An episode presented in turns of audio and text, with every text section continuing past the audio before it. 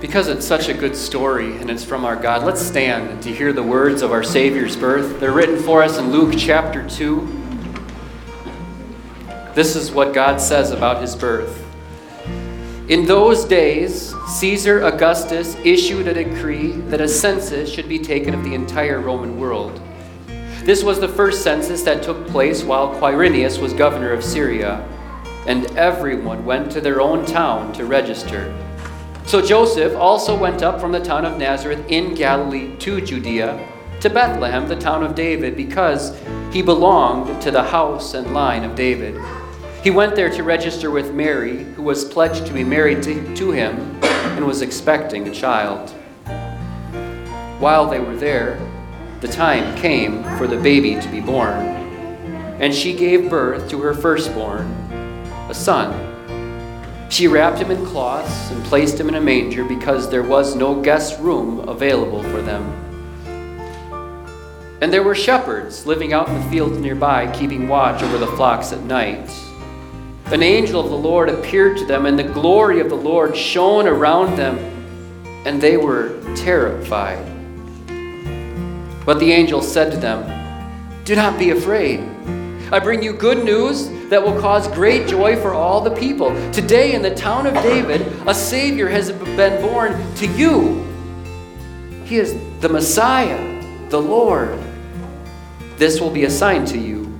You will find a baby wrapped in cloths and lying in a manger. Suddenly, a great company of the heavenly host appeared with the angel, praising God and saying, Glory to God in the highest heaven, and on earth peace to those on whom his favor rests. When the angels had left them and gone into heaven, the shepherds said to one another, Let's go to Bethlehem and see this thing that has happened, which the Lord has told us about.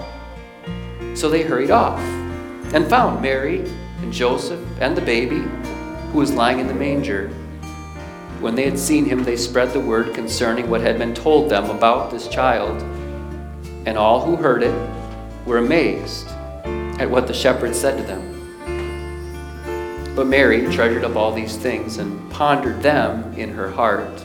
The shepherds returned, glorifying and praising God for all the things they had heard and seen, which were just as they had been told. For just a moment, let's ponder with Mary the things that she saw and heard. You've heard how it ended, right? And Mary pondered up all these things and treasured them in their hearts. I pray that tonight, as we ponder, that you would treasure the wonderful things that our God has done. Let's pray. God in heaven, you've gathered us together tonight to hear, to sing, to praise, and to pray with you because you were born to save us. We pray, fill our hearts with such a joy that we cannot be contained because it's so good, the things that you've done for us. We pray all this in Jesus' name. Amen. The Word of God I want to take you through is from John chapter 1. This is what John writes to us. John chapter 1, beginning at verse 14. He says, The Word, that's Jesus, became flesh and made his dwelling among us. We have seen his glory, the glory of the one and only Son, who came from the Father full of grace and truth. John, the Baptist, testified concerning him. He cried out, saying, This is the one I spoke about when he said, He who comes after me has surpassed me because he was before me. Out of his fullness, the fullness of Jesus, we have all received grace in place of grace already given. For the law was given through Moses, grace and truth came through Jesus Christ. No one has ever seen God, but the one and only Son, who is himself God and is in closest relationship with the Father, has made him known. This is God's Word. I love Christmas don't you? Yeah. For I suppose you have. This Jacob's responding. It's good. I love Christmas. I especially love Christmas Eve. I like it because the lights are down low and it's just a quiet time. It, it's just a time to sit and, yeah, we sing loud, and it's so cool to hear you sing. But it's a quiet night. The lights are low. I love the songs, the hymns, don't you? We, we don't normally sing O Holy Night, but all of you chimed right in as if you had always known it. Because these Christmas hymns and songs are in our bones. Whether wherever we're at, they fill us with joy and gladness. I, I love it because of the light. I know the lights are down low, but I love candles. Doesn't everybody, especially kids? They get to play with fire a little bit? No, they won't. Jacob, no playing with fire. I love Christmas for a lot of reasons. And we plan a service that fits a lot of those reasons because you're coming to be quiet and to listen and to be encouraged and to rest. Amid all the busyness of the Christmas season, you want to stop for an hour or so just to be with Jesus. It's a quiet night, it's a still night. But that first Christmas, whenever it happened, it, it, it was hardly like we celebrate it today. I think about the relationship between Mary and Joseph. It was good at the moment when Jesus was born, but think about the history. They were engaged to be married, and then Joseph finds out she's pregnant and is ready to get a quiet divorce until the angel comes. You can imagine the angst that was in Joseph's heart before the angel came and said, It's okay. This is from God. It's Emmanuel your Savior. And how about the trip? 75 miles from Nazareth in the north to Bethlehem in the south, at Caesar Augustus's decree, and tried doing it nine months pregnant. I've never been pregnant, but I'm told it's not fun. Now you're going over dusty, dirty, dangerous terrain, trying to get to a place the king told you to go to. I can only imagine how exhausted Mary was, not to mention Joseph, after a trip like that. And then there was no room. They, they couldn't get on Expedia and get a room ahead of time. They got there and there was no room. And it might have been okay. They could have gotten a tarp and some cardboard and made do for a night or so. But then Mary's water broke. Okay, we don't know that part. But she looked at Joseph and said, It's time. Now what? And they make their way to a stable, a cave, whatever it happened to be, to give birth to a baby. Oh, and how about those shepherds? Out in the fields nearby, keeping watch over their flocks at night. You know how the verses go. Right? doing what shepherds do. Perhaps huddled around a fire to stay warm. Some of them perhaps keeping watch to make sure no wolves or thieves or robbers came.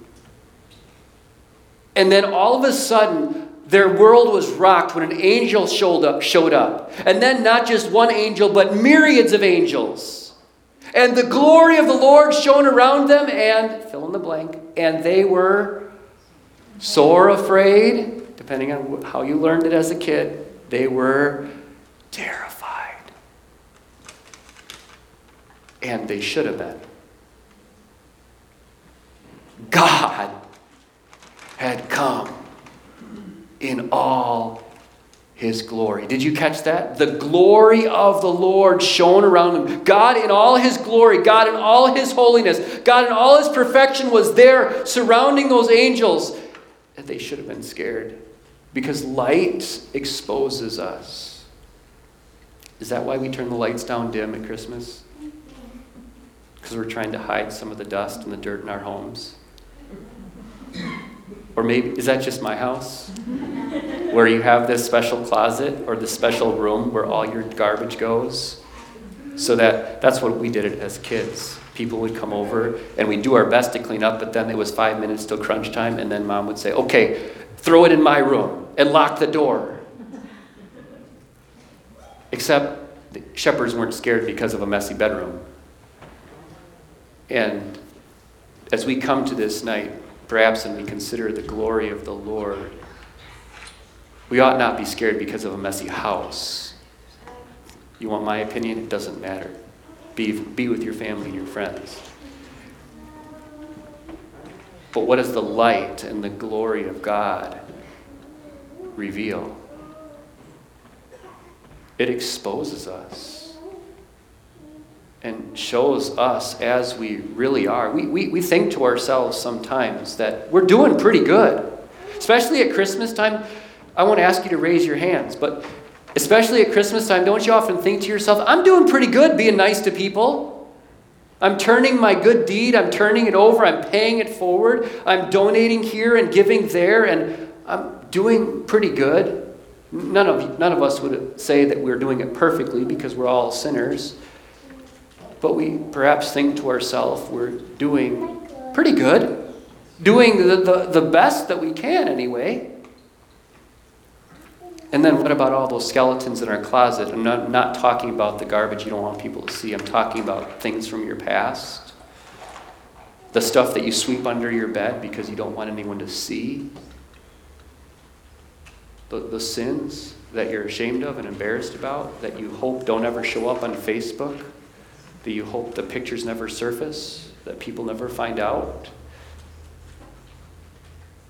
And then God comes the glory of the Lord shone around them.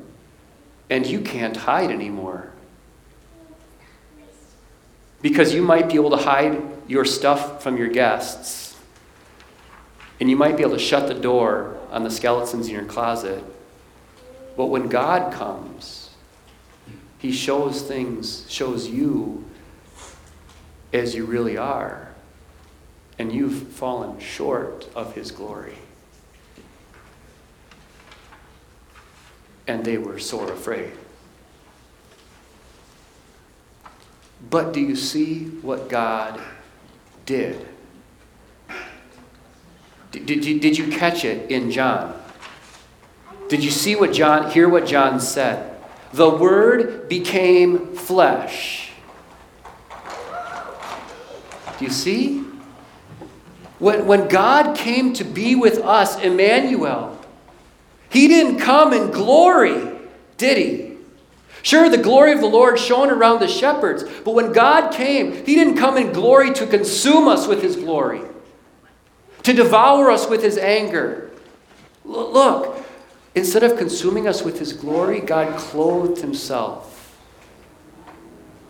with flesh. The Word became flesh and lived among us. That, that little baby that Mary held in her arms was God. He had a birthday. We don't know for sure when it was, and I'm not going to debate you on it. He had a birthday, but know this he also had no beginning. John said, The one who comes after me has surpassed me because he was. I know, you're like, this is over my, this is my head spinning. But I want you to see the majesty of what God has done for you. God Himself fit Himself all the way in a little baby boy for you. And from His fullness, instead of pouring out anger and wrath and punishment because of all the things you've done, He pours out, did you catch that too? From His fullness, we have all received grace in place of grace already given. If you want a picture, imagine a conveyor belt of God's grace a gift of grace, forgiveness, and then another one, and then another one. From his fullness, from the fullness of who Jesus is, God, we have all received grace in place of grace already given, and forgiveness for forgiveness for all the things that you tried to sweep under the bed. And you know what those things are. Forgiveness for all the skeletons in your closet that you hope no one ever finds out about. forgiveness for each and every single sin, no matter how many times. See, instead of consuming us, He clothed Himself in flesh. Instead of, God clothed Himself in flesh to cover us with His blood. Do you, do you, do you remember how long were the shepherds afraid? I don't think for very long. We don't have a time. Because remember what the angel said to them? There they were on the ground, maybe, terrified. And the angel said to them, Don't be afraid. I have good news of great joy that will be for all the people. Today in the town of David, a Savior has been born for you. He is Christ, He is the Messiah, He's the Lord come to bleed for you. So that as you stand before God, all your sins are washed by His blood. And you are forgiven. And you are clean. God clothed himself with flesh to cover you with his blood. God took on our humanity to get it done for us. How many, how many of you have to do lists still? I know it's Christmas Eve. You don't have to, you don't want to admit it. Maybe most of you are done. Way to go. I, I'm not. But God has a to-do list for us. See, we talk about often talk about all the stuff that we shouldn't do but do anyway, the sins. But God has a to-do list for us. These are the things that you ought to be doing as my children. And it's not done. That's also falling short. And Jesus took on your humanity to do it all. When Jesus got to the cross at the end of his life, he looked at his father and he said, Father, it's to done. It's finished. There, there's nothing left. There's nothing left for me to do. There's nothing left at all. I did everything that you sent me to do. And, dear friends, he says to you and me, take credit for it. I want you to have credit for all the things that I've done. He got it done. Everything. So that as you stand before God, you stand covered in His blood, purified of all your sins, and then robed, dressed in the done things. And all that means is that at the end, when Jesus comes back, He was clothed in humility, and one day He's going to rule all this. What, we're not singing it tonight. Maybe we should just for fun. No more let sin and sorrows grow, nor thorns infest the ground. He comes to make his blessings flow far as the curse is found. When he comes, he will not come as a little baby, weak and meek and lowly and mild. He will not come as one who will die. He will come to rescue us and bring us into his kingdom where there will be no more sorrow or sadness or sickness or pain or dying. there will be no more fear.